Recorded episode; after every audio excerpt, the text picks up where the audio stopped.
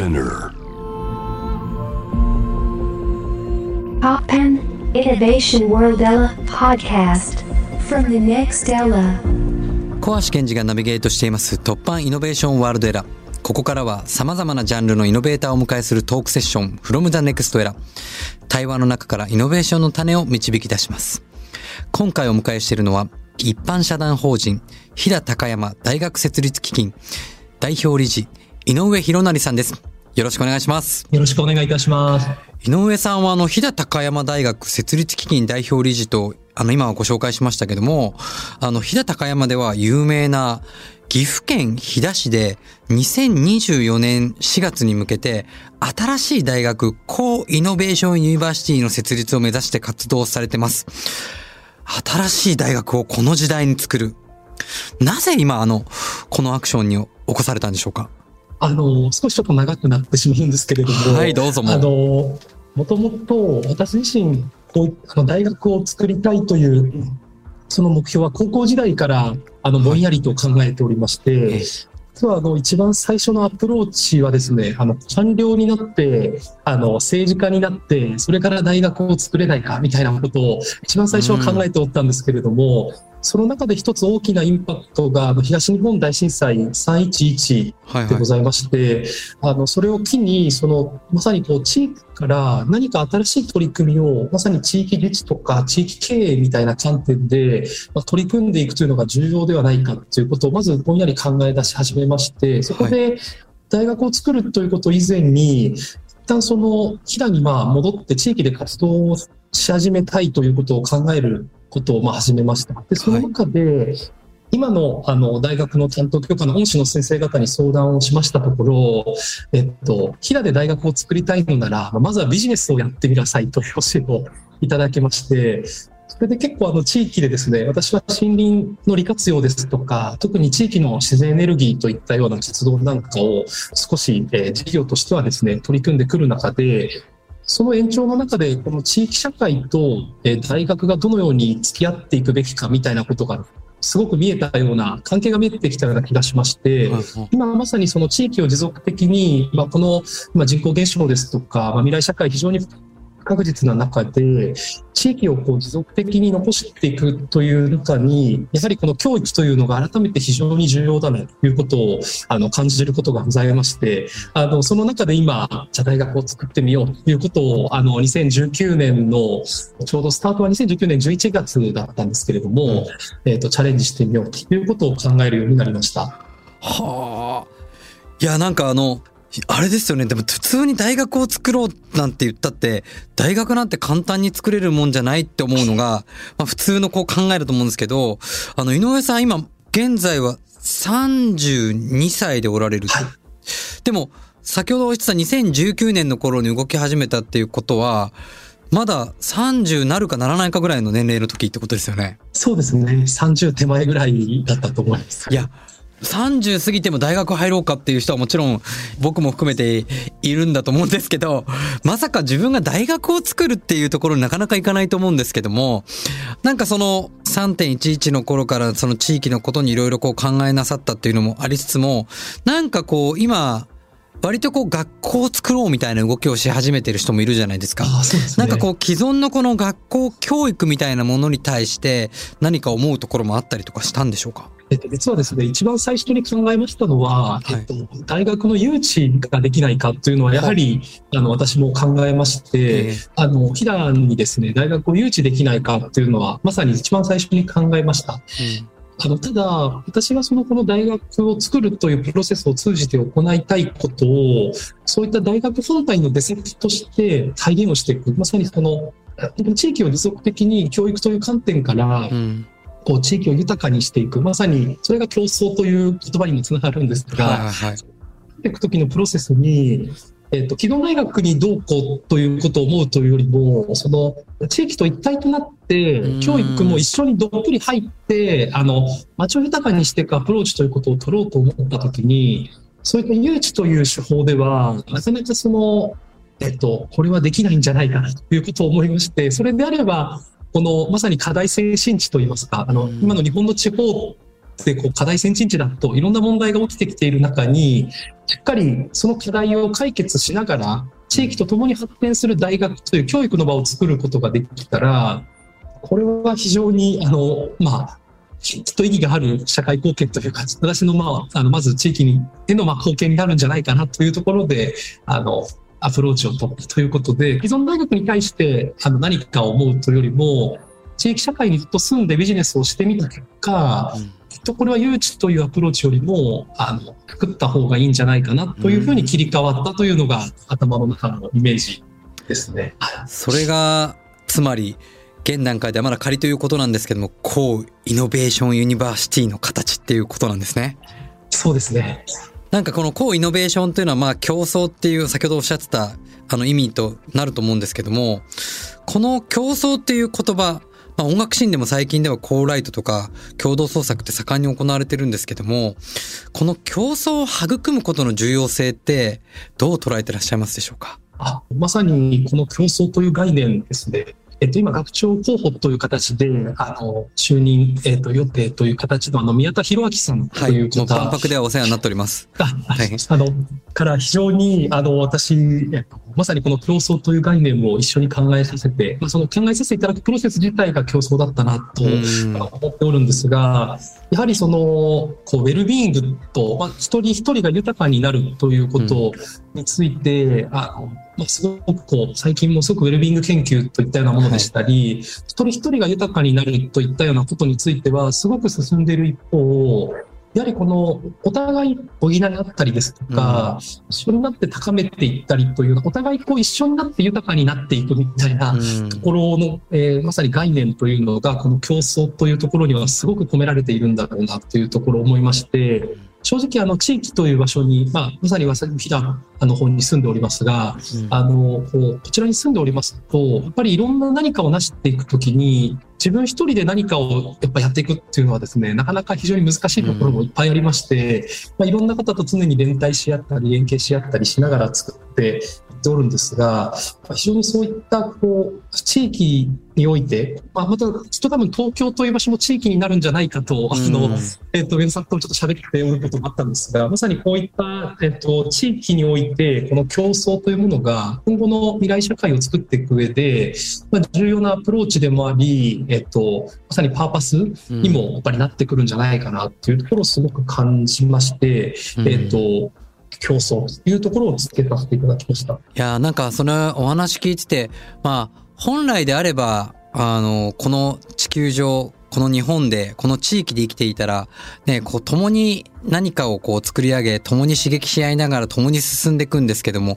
まあ都会になればなるほど、本当にこの情報社会になればなるほど、あらゆる情報やいろんな人の顔は見えるんだけど、実際心の内は見えないみたいな。なんか、どっかやっぱりこう孤独感を感じているっていう人って、あの、かなり多いんじゃないのかなと思うんですよね。で、そういう意味で、やっぱりその大学っていう場所、あの、もちろん、えー、いい成績を取って、えー、いい大学を卒業して、いい会社に入りたいって個々の思いはあるものの、なんか本当にそれだけでいいんだろうかみたいな。なんか、さっき言ったこの競争っていう共に作るじゃなくて、どっかあの個人と個人が競争してしまうっていう、なんかそういう社会のこう、あの冷たさとか怖さってやっぱあるなって今お話を聞いてて感じていて、僕はちょっとあいにくあの、えー、10代の頃は芸能界にどっぷりハマっていて、あの大学に行くことができなかったんですけど、あの、そういうお話を聞くと改めてやっぱりそういう大学というコミュニティの場は、教育だけじゃなくて人と人と触れ合って共に作るっていうことですごく必要なんだなって今改めて思いましたね。今のお話、まさにこの大学の役割というところにも通じるところかなと思っておるんですが、うん、この大学が一つ持つ大きな役割としましては、やはりこの利害関係を決めていく力というのが、大学はものすごくあるなというのを日々感じておりまして、やはりこう、いろんな地域社会のですね、しがらみですとか、あの、そういうものをこう突破していくときの一番の手法が飲み会というものだったんですけれども、うん、あの、今コロナでそれもすごく制限されている中で、なかなかその利害関係を超えて競争していく場作りというところも、すごく地域の中でやっぱり減っていってるということも、すごくこの大学づくりが有効にこう機能するんじゃないかなと思ってる一つのところでもありまして、まさにそういった競争、あの、共に作る未来社会において、大学という機能が果たす役割は、すごく大きいんじゃないかなというところは、最近強く感じているところです。まあ、大学という教育の場でありながら、本当に大学という場が、こう、大きな家族のような場になっていく感じもしますね。ありがとうございます。で、なんかやっぱりそこで学ぶことが先ほど言ったこうウェルビーイングじゃないですけど、あの、もちろんこう知識とかあらゆる知恵を学べる場でもありますけど、この人として心を学べる場にもなってきますよね。あおっしゃる通りです。まさに大学のカリキュラムの中には、あの、そんなまさにお互いの心を通じ合えるような、あの、ちょっとボンディングシップと言われるような、そんなカリキュラムなんかも、あの、少し配置させていただいております。この Co-Innovation University で設けられる学部も共創学部。この学部では実際こう展開される授業ってどんな授業が展開されるんですか、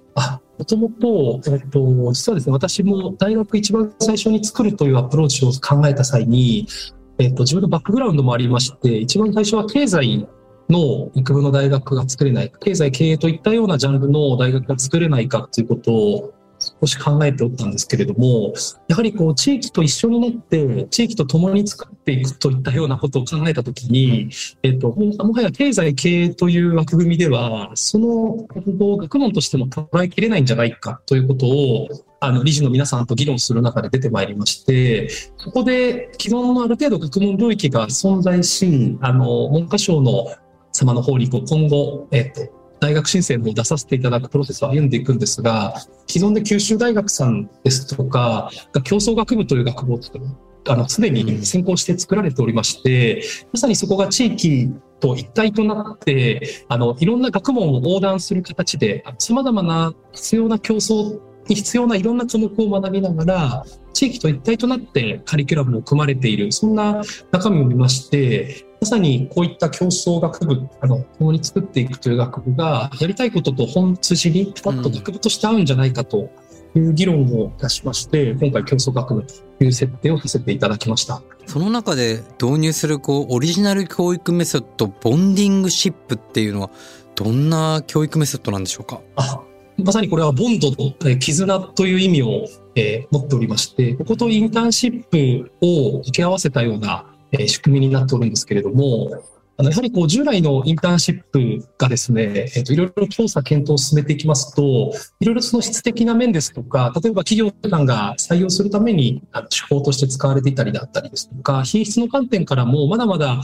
改善できる余地があるんじゃないかという考え方であったり、またやはり先ほどコさんの方からもお話しいただきました、その地域の方とのそういうまさに絆とかつながりみたいなことを、きっとその地域に実習を行く中で絆を結んでいく全国の各地の拠点と絆を結びながら、その実践と学ぶ学問の理論と、まさにその対話という、まあ、この3つの軸が常に連携し合って、その人自身の人間性も含めて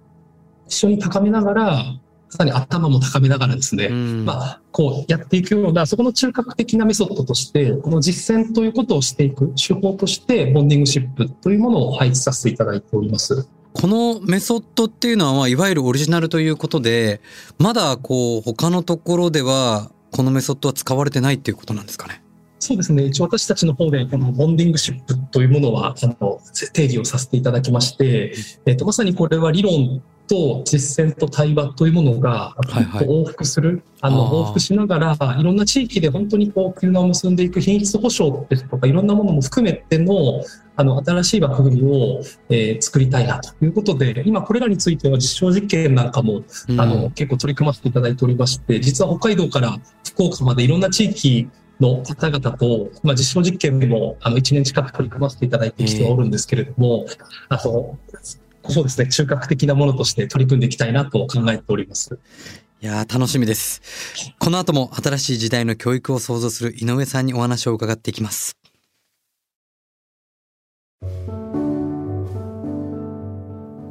突破 Innovation World Era 小橋賢児がナビゲートしています。今回の From the Next Era は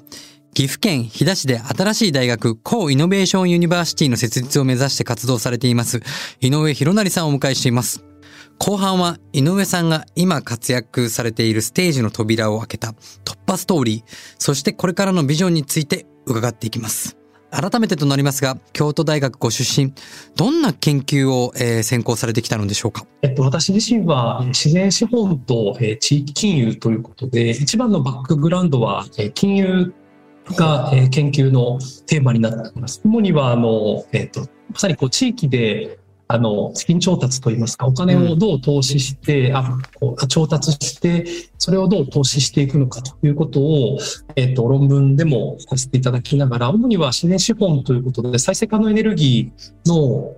とその資金調達の関係について、えー、研究をあの積み上げておりまして、自分自身でもあのそういったビジネスをですね、えー、立ち上げながら、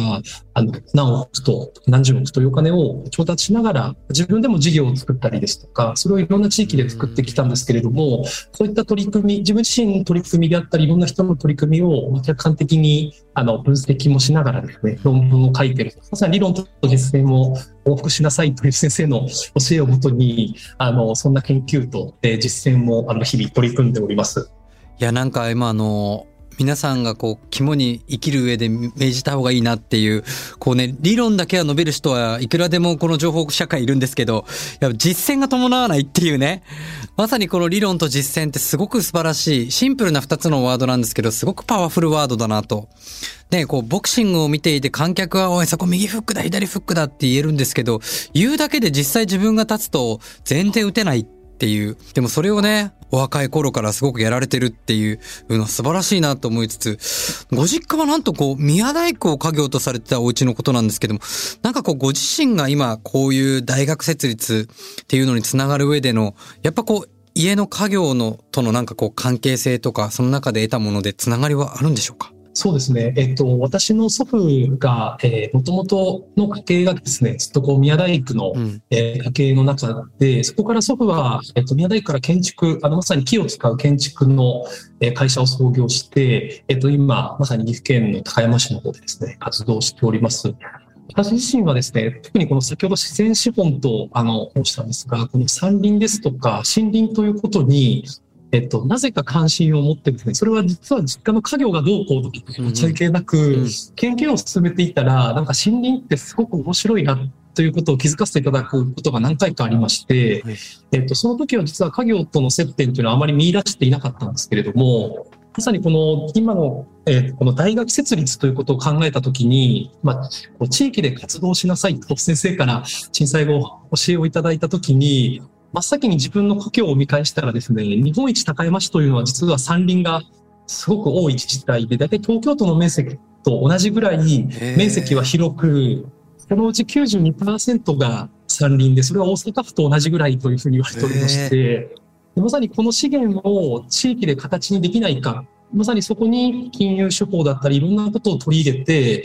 この地域であるこの山林という資源をですね、より付加価値を高められないかということを、あの、自分自身すごくその、あの、研究と、まさにそこで家業が一気につながりまして、自分のやりたいことが家業にあったみたいな感じで、結構家業から覗いていたわけではなくて、研究から飛騨を見返したら、実は実家の家業ともリンクしたいうその順番で、うん、あの、すごく自分としては恵まれてるなというのを、あのまさにそこに地盤があったので、うん、あの、それを使わせてもらいながら取り組んだ特質のあの木のエネルギー事業だったりとか、あとは山の価値そのものを上げていこうということで、小水力発電所と言われるような山があれば水が流れるので、そこに発電所を建設するようなことを取り組んだりですとか、あとはもっとこの木をどんどん使っていく社会を作ろうということで、こう商社を立ち上げたりですとか、なんかそのいろんな取り組みを、まあ、この7年間やってまいりまして、その気づきが大学の形、あの大学があるべき形を描くきっかけにはなったと、そんなような、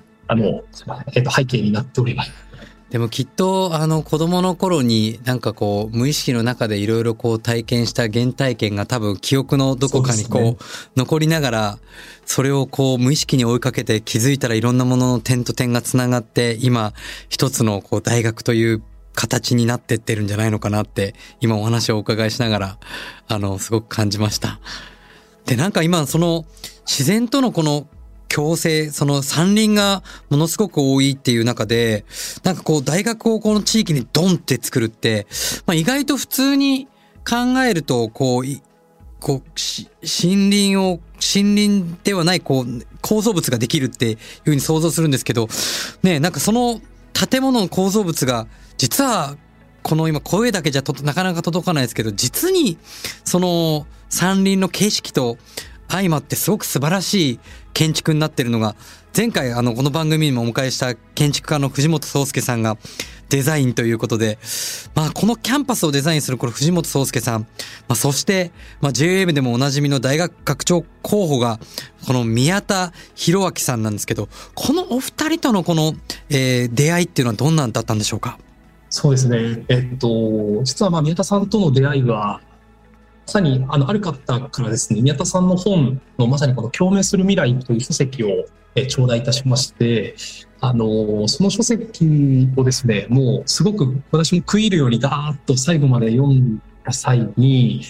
えっと、新しい時代を作っていく大学に、ぜひこの方に学長をあの、お願いしたいと、えっと、もうすごく直感でした。あの、まさに今回大学のステートメントで、あの、この文明ということを少し、うん、あの、触れさせていただいてるんですが、まさにその文明という新しいその大きな社会のデザインそのものを宮田さんは構想されているんだろうなということを書籍からすごくひしひしと感じまして、うん、まさにそこでですね、その宮田さんにあのお願いしたいということで、もう熱意を持ってご相談をしたというところで、宮田さんも引き受けてくださったというところが、あの、実は一番最初の出会いでしたので。割と直談判みたいな感じっていうことですか？そうですね。そこも、あの、ストレートに、あの、どうでしょう。ということをそのまさにつないでいただいた方からご相談させていただいて、あの、きっかけをいただいたというのが、あの、きっかけで、そういう意味で私はまさに宮田さんの出版された本が、あの、その宮田さんの思想を知るすべての出会いだというのが、えー、一つ大きなその時の宮田さんの反応はどんな感じだったんでしょうか？そうですね。実は宮田さんと出会ったのが、えー、この間少し見返してましたが、2021年の、うん、えー、3月でした。ですので、まだ1年と2ヶ月ほどだったんですけれども、うん、まあ、この1年ご一緒に過ごさせていただいても、この濃密さはもうすごい、すごいことを感じる部分もあるんですが、なんかその、会った時の反応も含んで、すごく穏やかで、うん、あの、すごく前向きにこういった地域のチャレンジを捉えてくださってるなという印象を持ちまして、あの、そこからずっとこういろんな競争といいますか、いろんな対話をあの進めさせていただいたんですけれども、本当に柔軟に、あまた新しいスパイスをどんどんいただきながら、あのまあ、ものすごくあの前向きに捉えていただけてるなという印象は、あの、持って、えっと、最初の面談、また今もあの取り組ませていただいております。そこから、あの、建築家の藤本壮介さんにつながっていったっていう感じなんですか、ね、まさに、あの、あの、ご想像の通りでございます。あの、宮田さんからですので、まさにこういった大学の形を表現していく上では、この藤本さんが一番こう、パートナーといいますか、一緒にこの作っていく競争のメンバーとしていいんじゃないかというところもお話を頂戴しまして、そこからあの藤本さんともお会いさせていただいて、このセパあの話されたそのまさに大学の設計プランの構築を一緒に進めてきた、そんなような流れでございます。現在あの藤本さんの方でこう出されてる今イメージパースというかあのビジョンの建築素晴らしいもう僕は本当にあれを見て、あ、こんな大学ができるんだって、ワクワク勝手ながらしてるんですけど、あれを実際見られた時は、どんな、どういう形で作られていったんでしょうか？そうですね。あの、藤本さんからは、えー、丁寧に、あの、この大学が目指すあビジョンですとか、うん、また、この大学がどういったことをあの今後大事にしていきたいかといったようなところを丁寧に組み上げていただきまして、またそこに宮田さんがですね、あの、いろんな未来像、また社会デザインも、あの、どんどんお伝えいただいて、それを形にしていただいたと、そんな流れになっておる。また、キャンパスの設計コンセプトは、その先へと開かれた場所ということで、うん、1年目はこの大学、今、想定としましては、飛騨で学びまして、2年目以降は全国様々な今13拠点まであのその拠点先の候補としては増えておるんですけれどもいろんな地域に出ていってですね絆を結びまた飛騨含めいろんな地域とともに競争していくそんなカリキュラムを考えておるんですがえっと、まさにその、そのコンセプトそのものをあの体現いただいた、あの、建物ではないかなと思っておりまして、教育コンセプトそのものも、あの、形にしてまう、あの、してしまうですね、その藤本さんの設計力は改めて素晴らしいなと、あの、感じ取るところでございます。はい。いや、なんかこう、勝手ながら紐付けると、本当にあの、宮田さんと、あの、藤本さんは、こう、万博の中核を、あの、担ってる、らっしゃる方が、まあ本当に、こう、あの、未来の実験場という、これからを作り上げるこの万博において活躍するお二人が、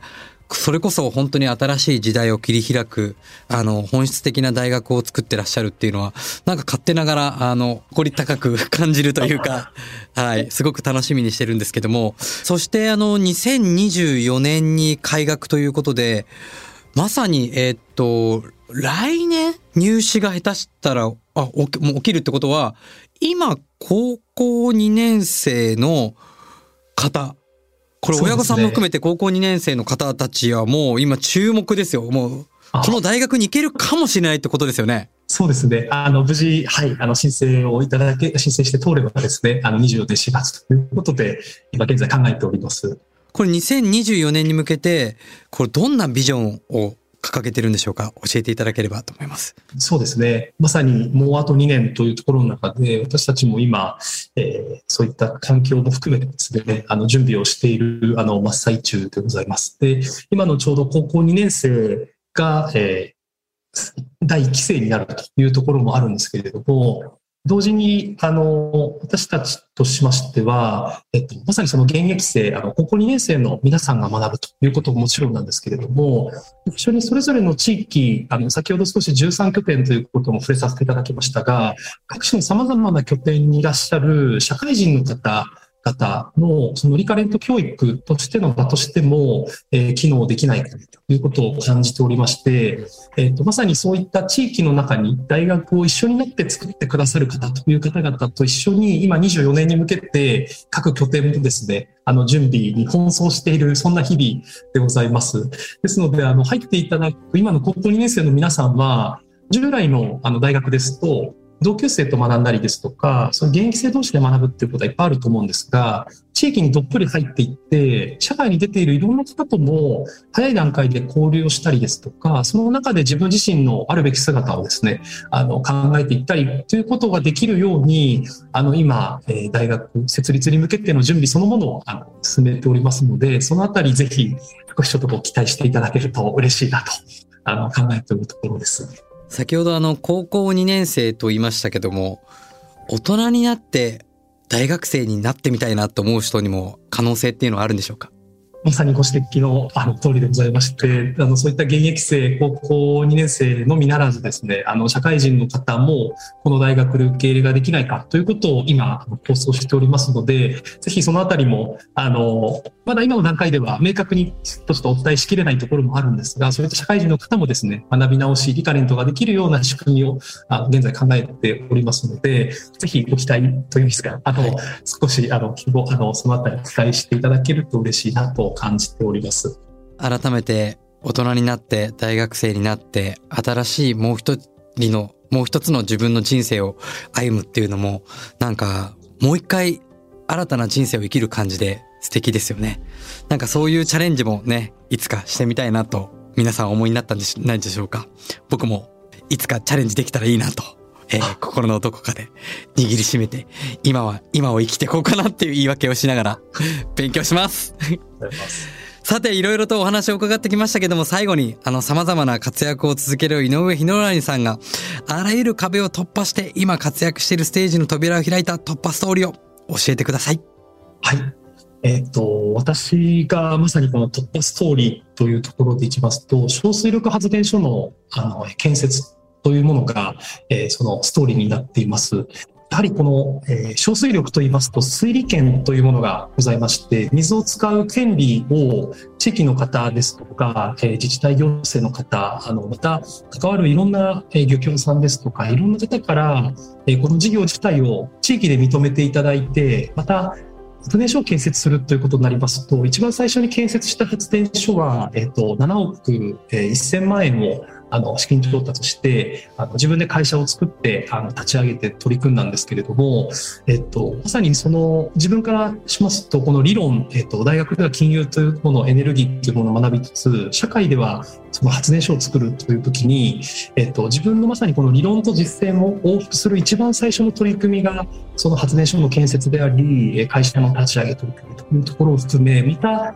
やはりこう地域の方からしますと水というのはものすごく貴重な資源で、うん、えっと、やはりこうすごく生々しい話をしますと本当に水を争ってあの本当に人をこう殺し合うような時代があったぐらい、うん、やっぱり水というのは地域にとってすごく大事なシンボルのようなものですので、うん、それをあの地域でお借りさせていただくという、えーと、そのプロセスを突破していく。それはまさに地域の公民館に行って地域の方にこういう事業をやりたいんですぜひ、あの、まあ、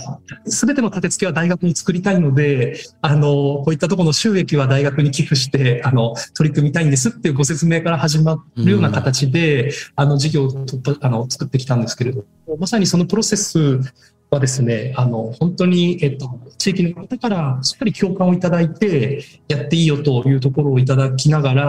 やっぱり作っていくプロセスというのは、あの結構大変だったんですが、今となってはあそこで得た、そういった地域の方々との、まあ、慣れ合い、あのまさにこう関係づくりであったり、まさにこのボンディングシップというとあれなんですが、本当に絆を一緒に作って、うん、えっ、ー、と、事業と研究とやらせていただいた、まあ、全ての自分の原体験だなということを、えー、感じておりまして、あの、そんなことが自分にとっては、あの、トップストーリーだということで、えっ、ー、と、振り返りをしておりました。そんな井上さんを支えた勇気づけたその突破した時に聞こえてきたその一曲選曲お願いします。あのエメさんで、えー、蝶々結びという曲です。あの非常にエメさんの声はあの力強くもあり励まされてるようにあのそんなあの曲でもありまたこう歌詞でもあってですねあのすごく、えー、励まされたそんな曲です。あの実はあまりこうあの曲というのを聞いたりしない あのあなたちでちょっと選曲すごく迷ったんですけれどもこんな曲を選ばせていただきましたそんなあの貴重な一曲をえー、ぜひこれから聞かせていただきたいと思います。えー、from the next era 今回は一般社団法人飛騨高山大学設立基金代表理事井上博成さんをお迎えしました。えー、本当にたくさん貴重なお話ありがとうございました。ありがとうございました。